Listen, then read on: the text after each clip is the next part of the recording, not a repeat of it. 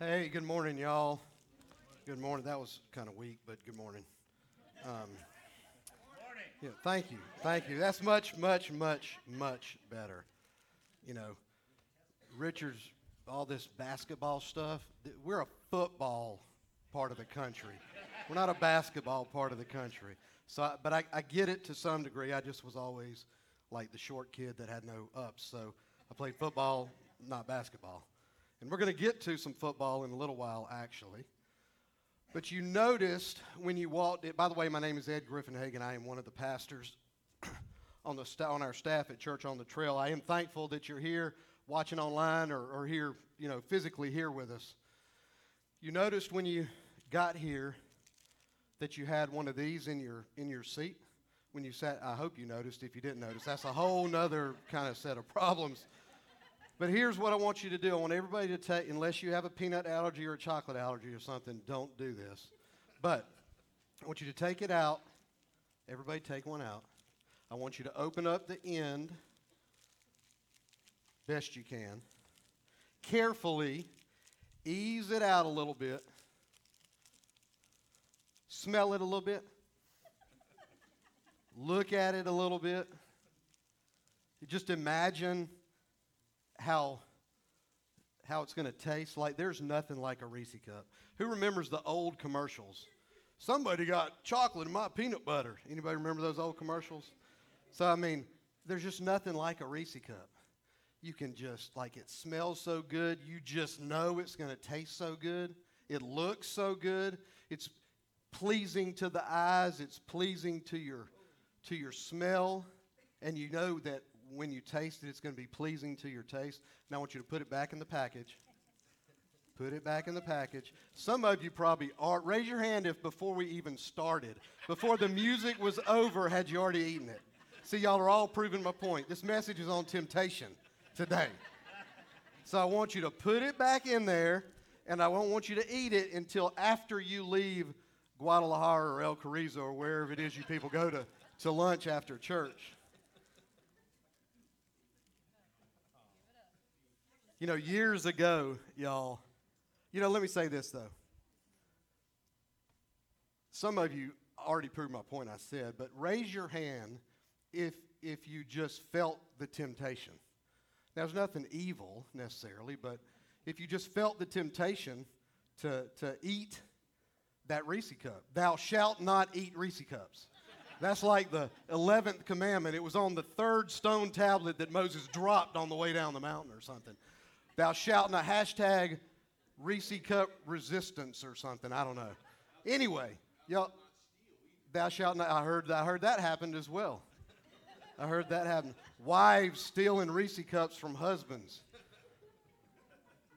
Y'all, years and years ago, and I don't remember which one it was, but one of our kids had climbed up on the chair in our kitchen and was eating cookies. Now, my wife makes some killer chocolate chip cookies, and now we make sourdough chocolate chip cookies because we're like this sourdough champion, sourdough cooker person. Like yesterday, it was 2 loaves of sourdough bread, 2 sourdough cinnamon rings, sourdough crackers. What else was it? It was all day long. So now we have sourdough chocolate chip cookies. But anyway, one of our kids, huh? Yeah. So one of our kids up on the counter, and he's eating these chocolate chip cookies. And Susan had told him not to eat them a little bit earlier in the day and that we would have them after dinner. And then all of a sudden, surprising him, she walks back in the kitchen, and he's, I don't know how old, 7 years old. And we have these little stools, and he's up on the stool, and he's up on the counter. And guilty as sin, y'all. Crumbs and chocolate chips just like all over his face. And you know, when you're busted, you're busted. And he turns and looks at her. She said, what are you doing? I told you not to eat those chocolate chip cookies. And he says, Mama, you don't understand, Mama. Like I just ended up here and my teeth got stuck. Y'all, it's temptation. Like, it is temptation. And we've been walking through the book of Acts several months now. Today and for the next 6 weeks, today and 5 more weeks, leading up to Easter, we're going to because we tend to preach and teach through books of the Bible verse by verse, but we're going to take a break for 6 weeks, and we're going to walk through this series, a new series called From the Ashes. We're going to go today through Easter. This series will culminate with Easter. And you know, our lives, your life, my life, can often feel like just a big, disappointing bucket of ashes, because we can feel broken, we can feel shattered, we can feel wadded up and thrown away, we can feel destroyed. Raise your hand if you just ever felt that way. I mean, I know that I have felt that way. But you wait a minute. Because the good news of Jesus' life, his death, and his resurrection is that we can experience new life. We can experience resurrected life. And our lives, your life and my life, no matter how jacked up, totally jacked up they may have been before, we are never irredeemable.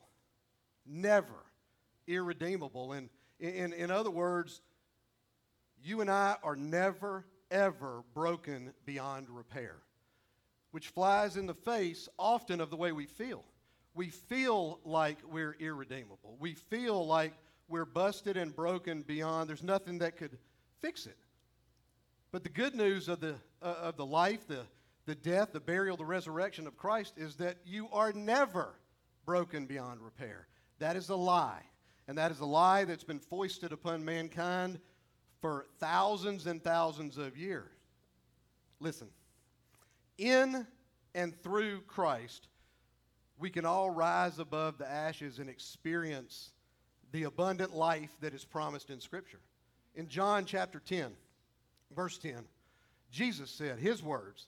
He said, "The thief comes only to do what? To steal, to kill, to destroy, to make you feel rotten and unworthy."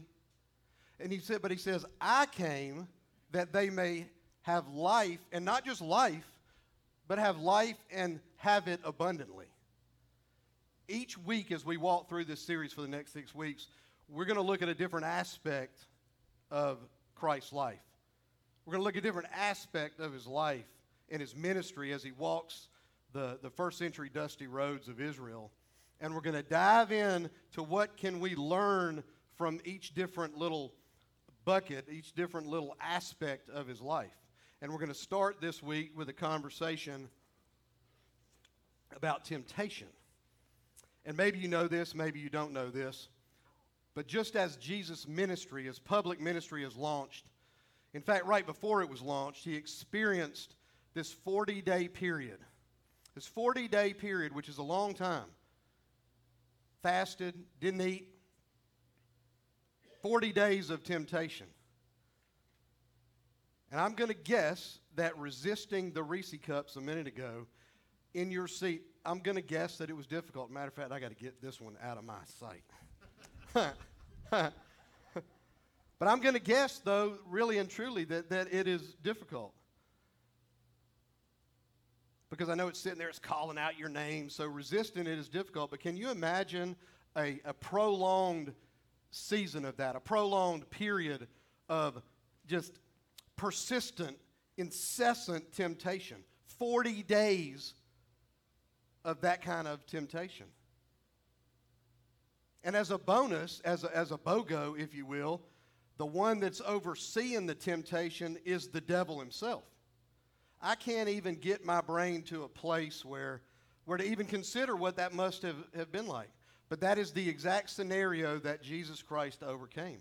So I want us to start out today, look at this season of Jesus' life and how we can learn from it and how we can be encouraged by the grit of our Savior. There's another little hashtag, Savior Grit, because it's what he had. He had grit, and we're going to look and see how we can learn from that and how we can apply that to our lives. And this is in the Gospel of Matthew in chapter 4, first book of the New Testament. The Bible says, "Then Jesus was led up by the Spirit." Who led him into the desert? The Holy Spirit led him into the desert. Lots of people, y'all, if you try to remember back, you think the devil led him up. No, the devil did not lead him. The Holy Spirit led him. So he's being led into the wilderness with a purpose. He's not being led into the wilderness purposeless. And it's not the devil that is leading him. The devil tempts him, but it's the Holy Spirit that leads him into the wilderness. And the last part of this verse says, to be tempted by the devil. So he was tempted. And I've heard all these debates all the time. You may ask, well, was he really tempted? Because, you know, he couldn't sin, didn't sin, so was he really tempted? Well, verse 1 says that he was, so I'm going to roll with that he was. Now, can I fully explain how the temptor's temptation was real if the temptee was the sinless Son of God? No, I can't. I can't fully explain that. But Scripture says that he was, so he was. Whether I can fully explain that or not. The idea that he was 100% man, and of course he was 100% God, another thing that is not really fully explainable. He wasn't 50-50, he wasn't 60-40, 70-30. He was 100% man, he was 100% God. But I believe and I feel like that his manness would kind of be in jeopardy if he wasn't tempted like me. How could he empathize with me and my temptation and you and your temptation if he wasn't tempted the way that we are tempted? Does that make sense to y'all? Well, he was tempted. And he overcame it. And if he hadn't overcome it, how could he be a model for us? So the first thing that I think that we learn here from this experience that he had in the wilderness is that if he was tempted, and he was, then you and I ought to expect it. Don't be surprised somehow by it. We should expect it. It does us no good. This is on the cover of your worship guide. Raise your hand if you don't have a worship guide because we want to get one into your hand. So it does me and you no good to pretend like we're immune, somehow immune from temptation. We are not. We've got to acknowledge that temptation, thank you, that it is to be expected, y'all. Expect it. It is part of the deal. It is part of every human being's journey and walk through life, each and every day. It's every day. And temptation, hear this now, temptation in and of itself is not sin. It is not a sin to be tempted. If it was a sin to be tempted, then Jesus sinned because he was tempted. Does that make sense? Are y'all awake? Okay. You're eating Reese's. I hear you. Temptation in and of itself, y'all, is not sin. No one is immune from the desire to have things or to do things that don't line up with God's ways. No one is immune from that. It shows up, temptation does, in all kind of different ways, in all kind of different forms, and often it seems just innocent enough. Sneaking in like some Instagram time at work while you're on the clock. Shaving a couple of bucks off your tax return. Spending just a little extra minute or two with that guy or with that girl in the break room at work. You know, I've been clean for 6 years. 6 years, but just one little hit, that's not going to be a big deal. I know I was drunk for 25 years. I've been clean for 6 or 7 years, but one beer, I can handle one beer. One beer's not going to be a big deal. Y'all, in the eyes of many people, those things, they don't seem like huge problems. But the temptation that undergirds that, the temptation that's behind those actions, can grow into cataclysmic problems. Amen. They can. Amen is right. They can. They can lead to things that probably every single person in this room would agree are devastating. Broken marriages, ruined relationships between a mother and a father and a child or a parent or your best friend, or just ruined relationships, careers that just end up in the tank, ministries that shut down. The list would go on and on and on and on. And at the core of all of that is succumbing to this temptation and probably denying that the temptation is even real. It does us no good to think or to believe or buy this lie that we are immune, that we can handle. Part of that lie is that, well, you can just handle it on your own. I'm good enough. I'm good. I'm strong enough to deal with it myself.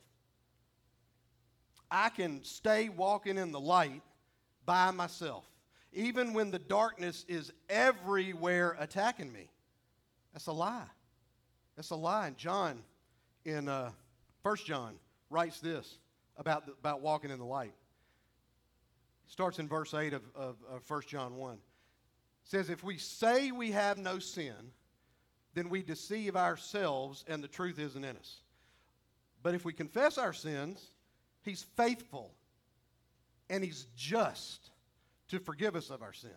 Think about that. If we confess the sin, pony it up, He is faithful, He is trustworthy, He is just, and He will forgive the sin. The forgiveness of that sin cleanses us from unrighteousness, John writes. And verse 10 says, if we say we have not sinned, we make him that says that a liar, and his word isn't in us. So today I want us to start off by just confessing and just acknowledging that we all deal with temptation in our lives, and that there are, in fact, times when we follow that temptation down a path that is not Christ-honoring, that is not consistent with the Word of God, that is not consistent with our profession of faith, that is not consistent with the heavenly citizenship that we have as a Christ follower. Do you get that? Like, if you are a Christ follower, you are a citizen of heaven. And sometimes we follow the temptation down the road, and it doesn't honor any of those things.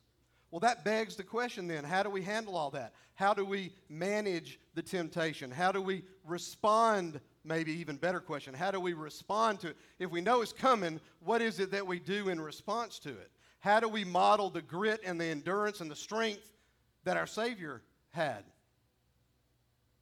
First thing I believe is that it begins with our identity. It begins with our identity. I want us to look at an event that happened right before Jesus is led by the Spirit into the wilderness, which is Matthew 4. I want us to look at something that happened in Matthew chapter 3. And crazy enough, we spoke a little bit about this last week in Matthew chapter 3. But it starts in verse 13. Bible says, then Jesus came from Galilee to the Jordan to John to be baptized by him. This is John the Baptist, Jesus' cousin. And John, it says, John would have prevented him, saying, you want me to baptize you? You need to be baptized in me.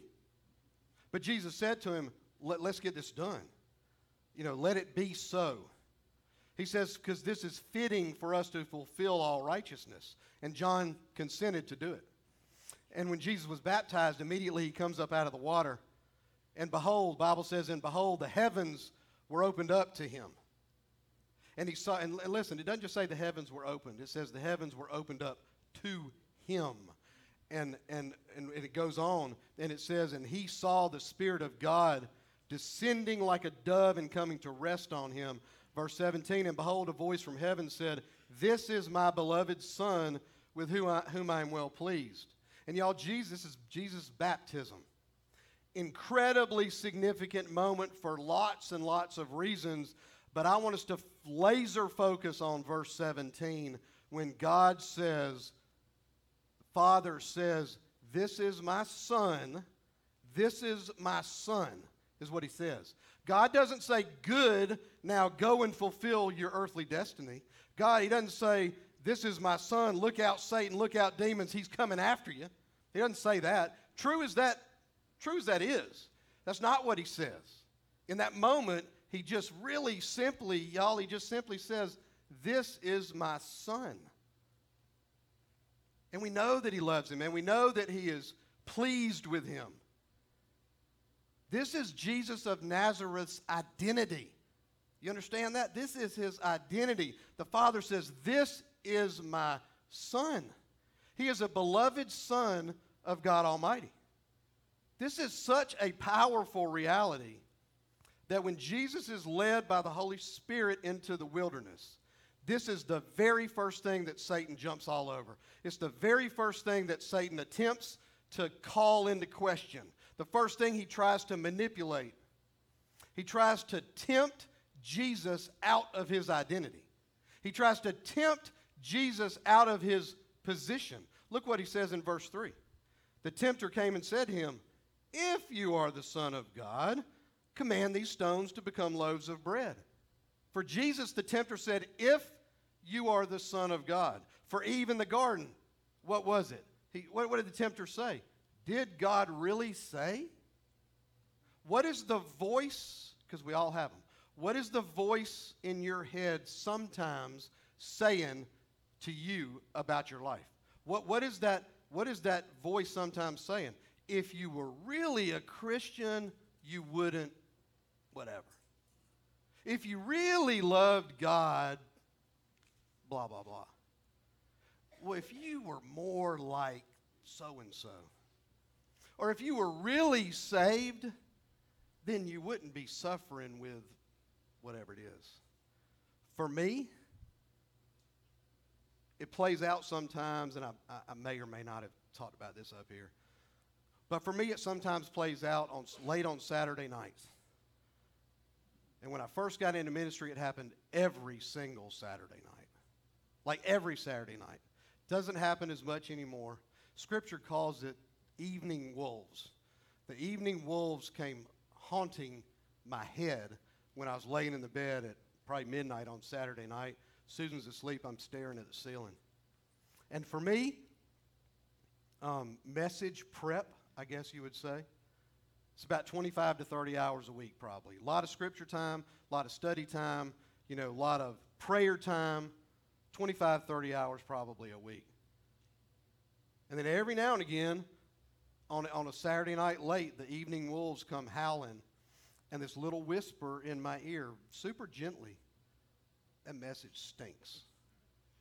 You need to give them what they want. They want to feel good about themselves. You need to change that message. Don't nobody want to hear about no Leviticus 13, right? They don't want to hear about that junk. They want to feel good about what they did last night. So talk to them about that." That little voice would say, if you're really called to shepherd a church, blah, blah, blah. If you're really called to preach and teach the word, then so and so. It really bothered me bad at first. It caused me to question myself. It caused me to doubt myself. It caused me to doubt God. It caused me to question whether I was really discerning the voice of the Lord and where He wanted to lead us in the messages. It really tempted me to veer off the trail sometimes. But it doesn't do that to me anymore, because you know what I did? I opened up the Word of God and I turned to 2 Timothy. And here's what the Word says. If for my situation, this is what the Word says in 2 Timothy chapter 4. It's Paul writing to Timothy, a young, newish pastor, about how to shepherd and how to lead a body. Paul writes this, and I literally did this. When I would start hearing that and start feeling that, I grabbed the Word of God. Who can fight better for me, or God? Well, okay, so I'm going to turn to His Word, and He says this. This is not on the screen, I don't think, anywhere. Yeah. 2 Timothy chapter 4, he says, Paul talking to Timothy. He says, "I charge you in the presence of God and of Christ Jesus, who is to judge the living and the dead, and by His appearing in His kingdom, preach the word, be ready in season and out of season, reprove, rebuke, and exhort with complete patience and teaching, for the time is coming when people will not endure sound teaching, but have itching ears that they will accumulate for themselves teachers to suit their own passions, and will turn away from listening to the truth and wander off into myths." And then he says, "Timothy, my son, as for you, always be sober-minded, endure suffering, do the work of an evangelist, and fulfill your ministry." And then I told Satan to go somewhere else. And you know what? The word works. The word works. And we're going to see that modeled out in the Savior here in a minute. Fight him with the Word of God. And the questions are probably different for each one of us because we're all different, but the motive is always the same. The devil is so predictable, y'all. The motive is always the same, and it's to get me and you doubting our identity. It's to get me and you doubting who God is and what he says about us. We have got to remember who we are and whose we are, not just who we are. This is not all about me and you. It's about him. So whose are we? We sang a song this morning, first song, I think, Child of Love. Lyrics say, nothing can change the way you love me. I belong to you. We got to know whose we are. When the devil says you're a terrible husband, and he will. When the devil says you're a terrible wife, a terrible mother, a terrible father, you think you're a preacher. You ain't no preacher. You think you're good at what you do. You're terrible at what you do. When he says all that, he says, if you were really a believer, you wouldn't. Just fill the blank in, y'all. But Jesus jumps in and says, no, no, no, no. No, you are a beloved child of the one true King. That is your identity. My identity is not as a pastor. Are you kidding? My identity is as a child of God, first and foremost. And you may be the greatest real estate agent in the world. You may be the greatest insurance guy in the world. You may be the greatest soldier in the world. You might be the greatest mother that ever walked, but that is not your identity. If you are a believer, your identity is a child of the King. Please get that. So hopefully, did you hear my voice? Just changed. Hopefully you I'm like 13. You get that temptation is something to be expected. We all realize, and if you didn't before, please do now, that throwing darts at your identity has been his strategy forever. Forever. So I want us to look at three different areas where Jesus was tempted by the devil out in that Judean wilderness. Back up to verse 2. It says, and after fasting 40 days... and 40 nights, he was hungry. He was hungry. And he didn't do a gluten fast. Y'all, he didn't do a Facebook fast. He didn't say, I'm not going to eat sugar for 40 days. He fasted. He didn't eat anything. Nothing. That's what a fast is. 40 days. Y'all, I was told there's no math, but that's about 6 weeks. 40 days he fasted. The Bible says he was hungry. Verse 3 says, and the tempter came and said to him, if you're the Son of God, command these stones to become loaves of bread. But he answered him. Jesus answered the devil with Scripture from Deuteronomy 8. He said, it is written, man shall not live by bread alone, but by every word that comes from the mouth of God. He was hungry. You ever been hungry? Raise your hand if you ever been hungry. We've all been hungry. Have you ever not eaten for 40 days? Ray, keep your hand up. Probably not. Scripture says in verse 2, he was hungry. I'm going with that he was hungry. Don't say, he was God, he didn't get hungry. Scripture says he was hungry. Hadn't eaten in 40 days. Could he have turned the rocks into bread? Absolutely. Would you and I have turned the rocks into bread? I'd have turned it into some Longhorn steak dinner in a second after probably 2 days. So aside from cheeseburgers and Chick-fil-A, what is this passage about? What's the underlying need that Satan is trying to manipulate? It is the need that he had, and the need that you and I have is a need for provision. It's a need for provision. In Jesus' case, it was food, but it's also finances and clothes and a roof over our head and transportation and medical care and so forth. In all of these things, and these are needs, we've got to look to the Lord as the provider. The Lord is the provider. Abraham, Genesis 22, he's on the verge of sacrificing his son Isaac. Put yourself in those shoes. And when I say he was on the verge of, I mean the knife was in the air in his hand, and Isaac is laying there about to get smitten, right? The knife is in the air. the Lord provided a ram at the last minute to sacrifice instead. And Abraham called that place Jehovah Jireh. That means the Lord who provides. There are a lot of names in Scripture for the Lord. Lots of different names. And they all describe Him. That's the Hebrew mind. That's an ancient Hebrew mind. That's the way they gave Him different names based on what He did. But He always provided. So Jehovah Jireh is a huge name for the Lord in Scripture. He provides. Don't let the devil deceive you into believing that God won't provide. He will provide. Philippians chapter 4, Paul writes to the church at Philippi. He says, "And my God will supply every need of yours," not half the needs. He says every need of yours according to His riches and glory in Christ Jesus. Sermon on the Mount, Matthew 5, 6, and 7. Jesus' words in chapter 6. He says, look at the birds. Look at the birds. They don't sow, they don't reap, they don't gather stuff up and put it up in barns, but the Heavenly Father feeds them. And how much more worthy are you than the bird? The bird don't worry about it, but the Lord feeds them. Psalm 23. Beautiful language in verse 1 of Psalm 23. The Lord is my shepherd. If the Lord is my shepherd, then I'm not going to want for anything. If He's not my shepherd, maybe I do. But if He's my shepherd, then I'm not going to want for anything.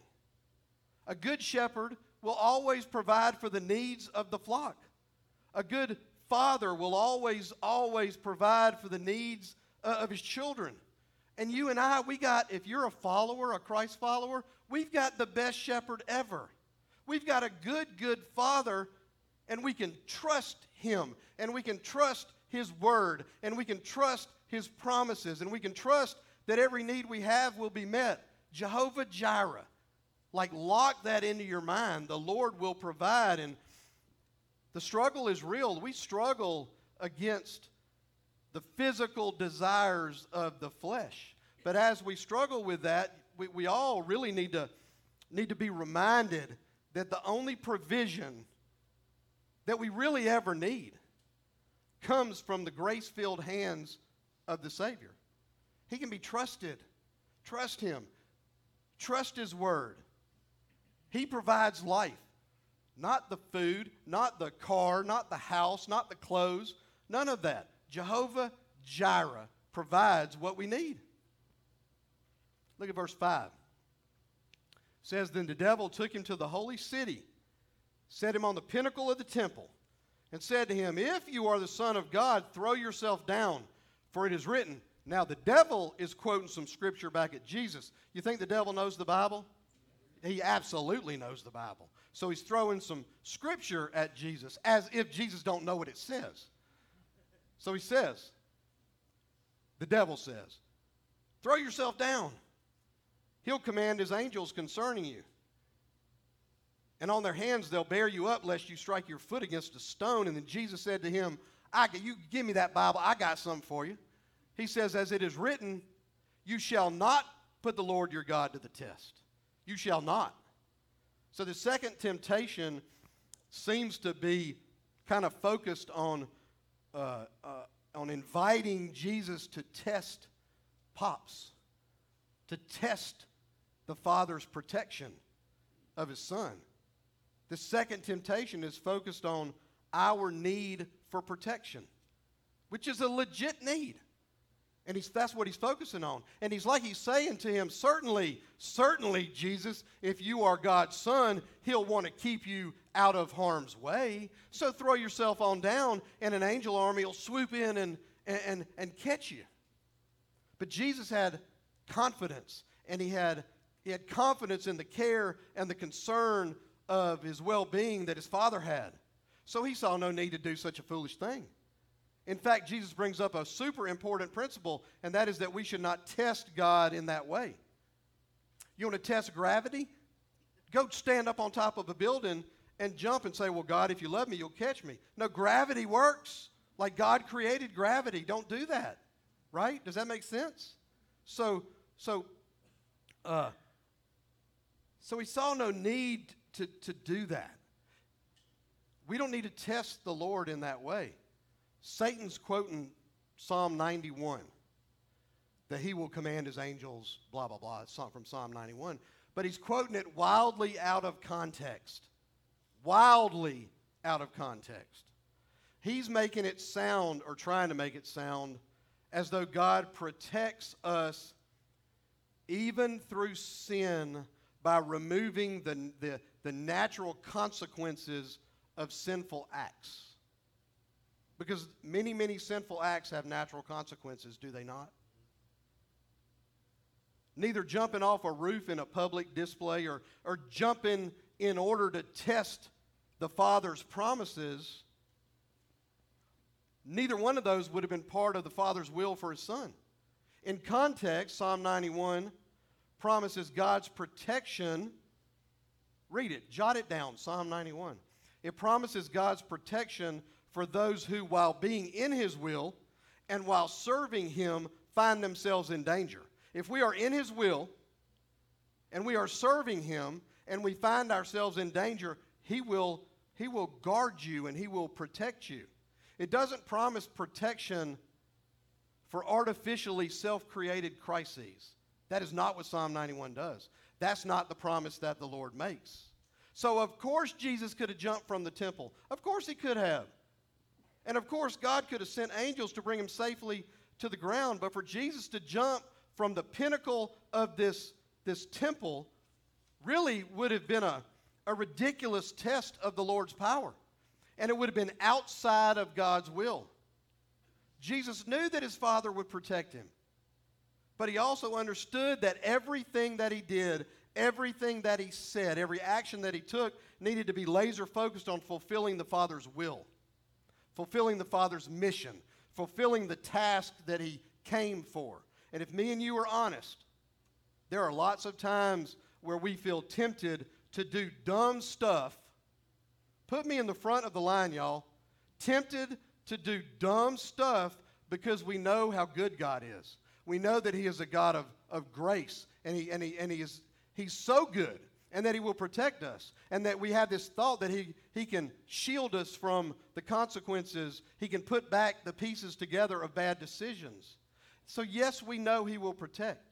Yes, he can work all things together for good for those that love him and are called according to his what? According to his purpose, according to his will. He does work all things together for good for those that love him and that are called according to his purpose. Yes, he is omnipotent. That just means all-powerful. And nothing can derail his what?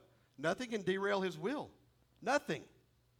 But that's not a license for us to act like fools. That's real simple. Yes, grace. Yes, the goodness of God. Yes, he loves you. Yes, he will protect us as his children. Yes, he will provide for us as his children. But don't take that as a license to act like an idiot, because that is not what Scripture says. Sometimes me and you, we got to say no. We got to say no to the voice of temptation that's in our head. And if you're in a hairy situation, open up the Word of God. Open up the Bible app on your phone. Call a trusted Christian brother or sister. Do something to get your mind and your eyes and maybe your heart off of whatever it is. And the very best thing is to focus on his word and what his word says. Create a distraction. I'm just giving you real world stuff. In the midst of the temptation, open the Bible app up on your phone. Hit the floor and pray. Just hit the floor and pray. Verse 8. Again, the devil took him to a very high mountain and showed him all of the kingdoms of the world. Now think about this. He takes him up on this mountain, and somehow or the other, and I don't understand how, he shows him all the kingdoms of the world. So Jesus is standing there, and he's showing him all the kingdoms in the entire world. And they're glorious, right? That's what Scripture says. And he said to him, the devil said to Jesus, I give you all of it. You can have it all. You can have it all right now. All you got to do is fall down and worship me. And Jesus said, get on out of here, dirtbag. He says, for it's written. Jumps back into Deuteronomy chapter 6. He says, It's written, you shall worship the Lord your God, and him only shall you serve.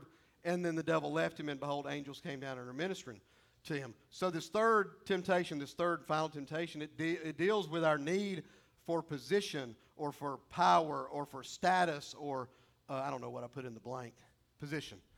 Status, power, control.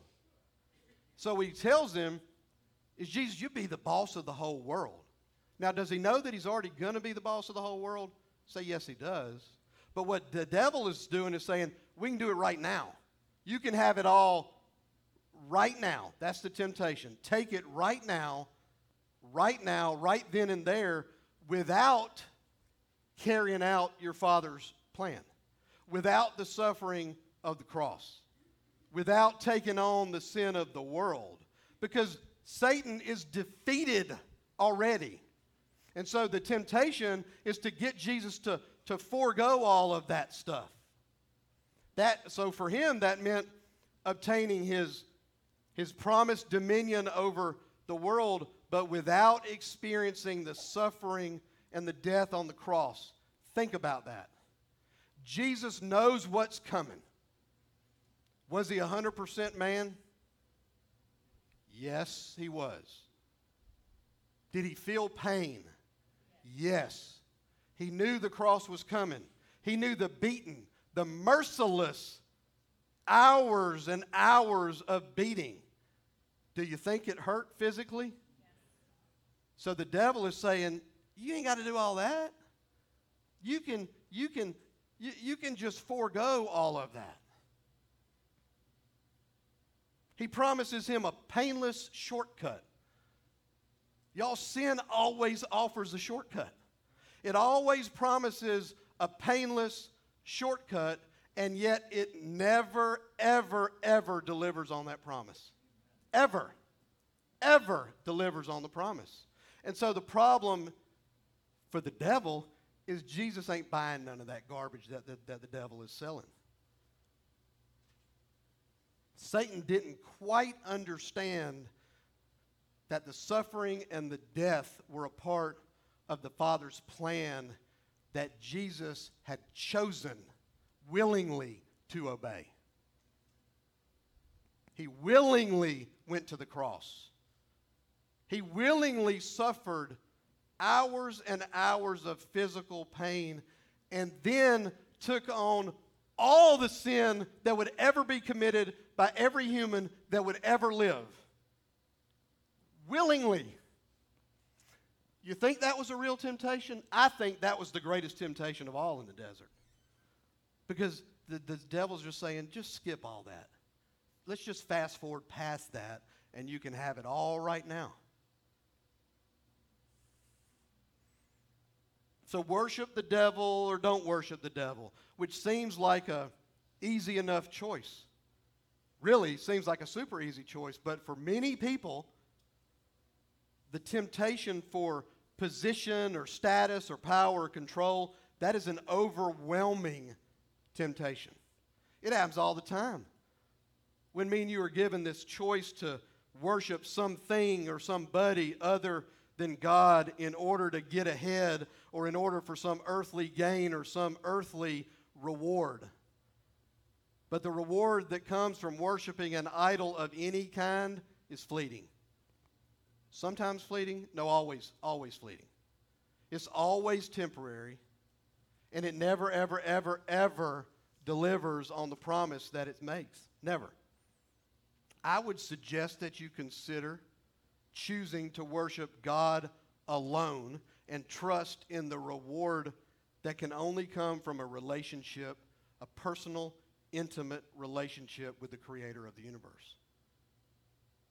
And you got to know that as a beloved child of the one true King, as a beloved child of the Lord, you will inherit an eternal kingdom. And the eternal kingdom that you will inherit can never be shaken. It can never be moved. It can never be messed with. It can never be destroyed. It can never be crushed.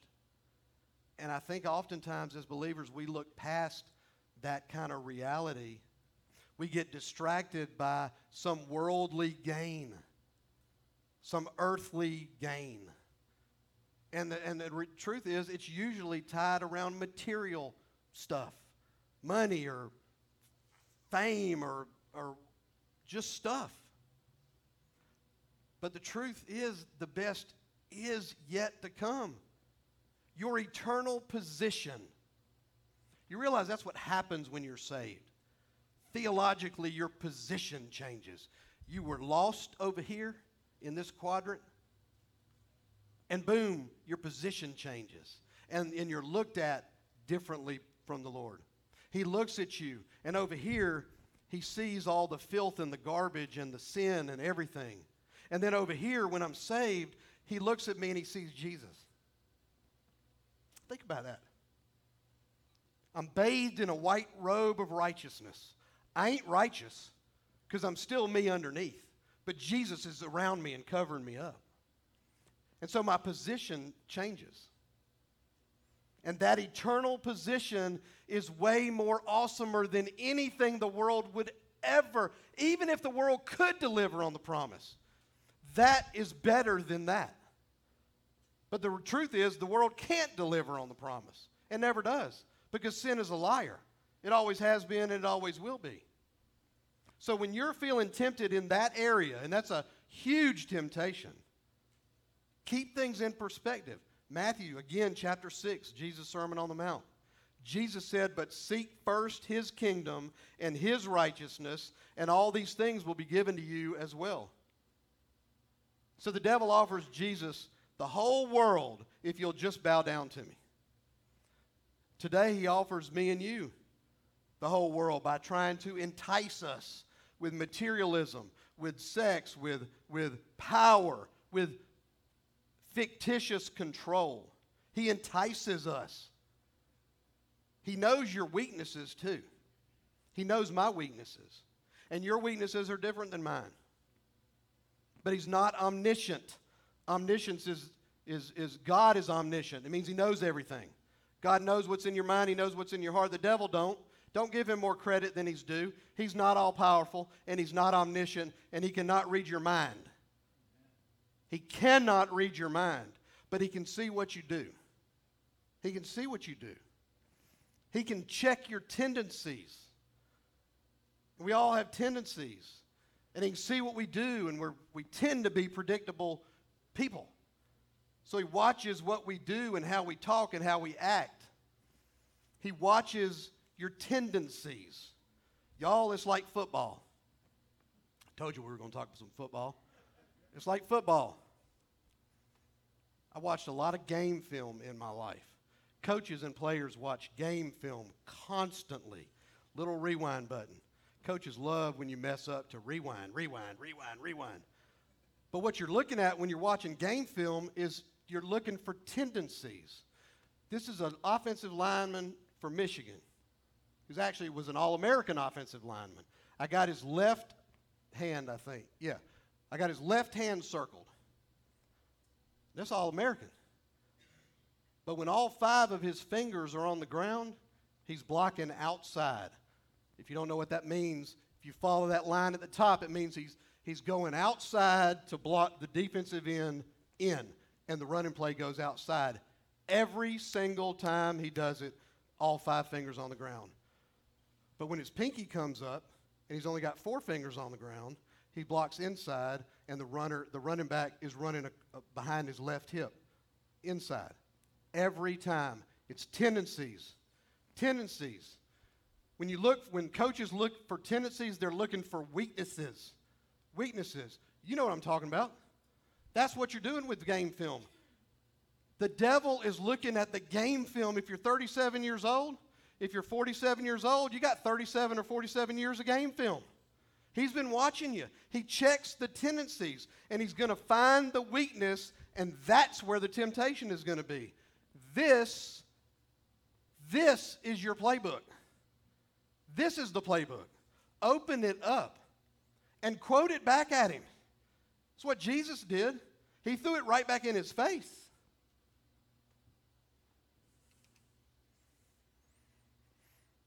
He will attack your weaknesses. With temptation, so expect it.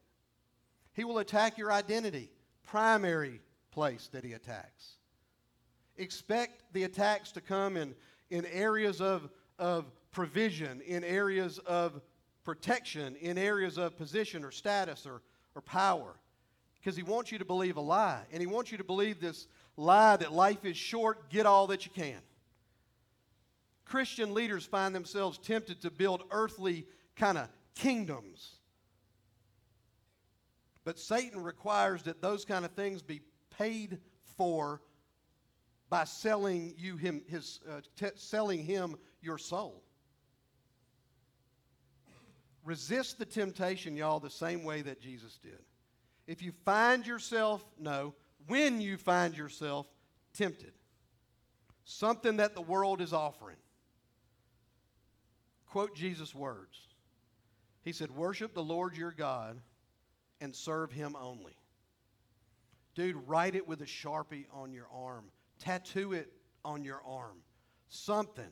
Worship the Lord your God and serve him only. Jesus hit him with scripture every time. The word of God is powerful. The writer of Hebrews said in chapter 4, verse 12 of Hebrews chapter 4.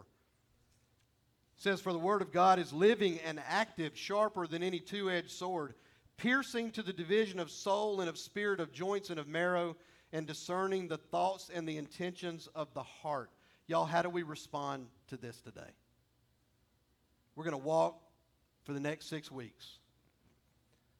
And for the next 6 weeks, I want you to dig into the Word every day. Y'all, we saw Casting Crowns Friday night. Raise your hand if you were at that concert. It was the bomb.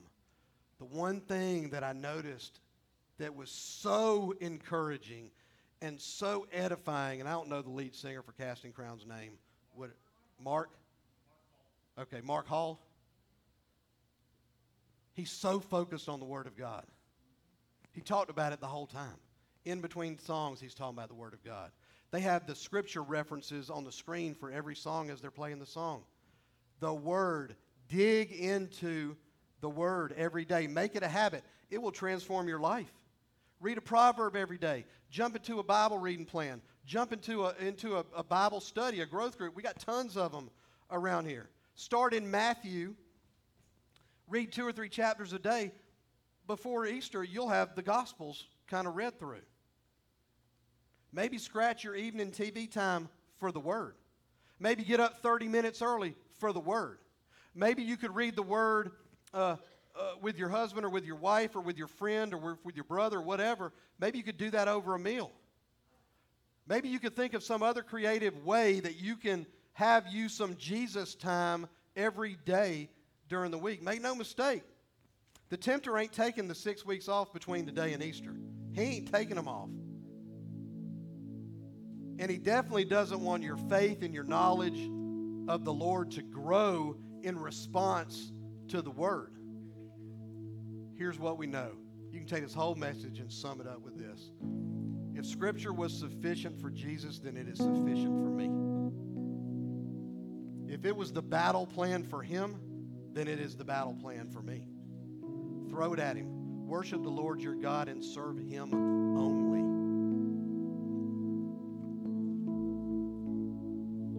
Y'all, a good shepherd shepherds his flock. If you're not in his flock, he's not your shepherd. The promises in Scripture are promises for his children. And you're not a son or a daughter unless you're a son or a daughter. So if you've never said yes to that offer, don't go to bed tonight. Don't let your head hit the pillow tonight without considering the offer that he makes. The offer, think about it. The offer to be a son or a daughter of the Creator of the universe. Like, why would anybody say no to that? I don't get it. I just don't get it. Other than it's just pridefulness. That's the only thing I can figure. That's a response to the message today. If you're a Christ follower today already, praise the Lord. Amen. Hallelujah. Let the response for you today be, every day from now to Easter, I'm diving into his Word. Every day. Trust me. Your life will change if you do that. If you can lower the lights. So are not a believer today, if you're not a Christian today, I just want you to hear these words, repeat them to yourself. If you want to make him the leader and forgiver of your life, repeat them. I invite you to the cross if you want to come down to the cross. But Lord, let today be the day that I become your son or your daughter. Lord, I repent of my sin. I turn away from it.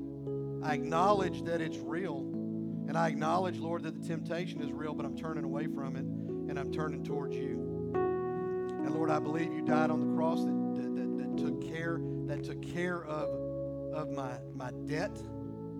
It took care of the bill that I owed for that. And Lord, I know and I trust and I believe that you walked out of the grave alive 3 days later to seal that deal. Lord, save me right now.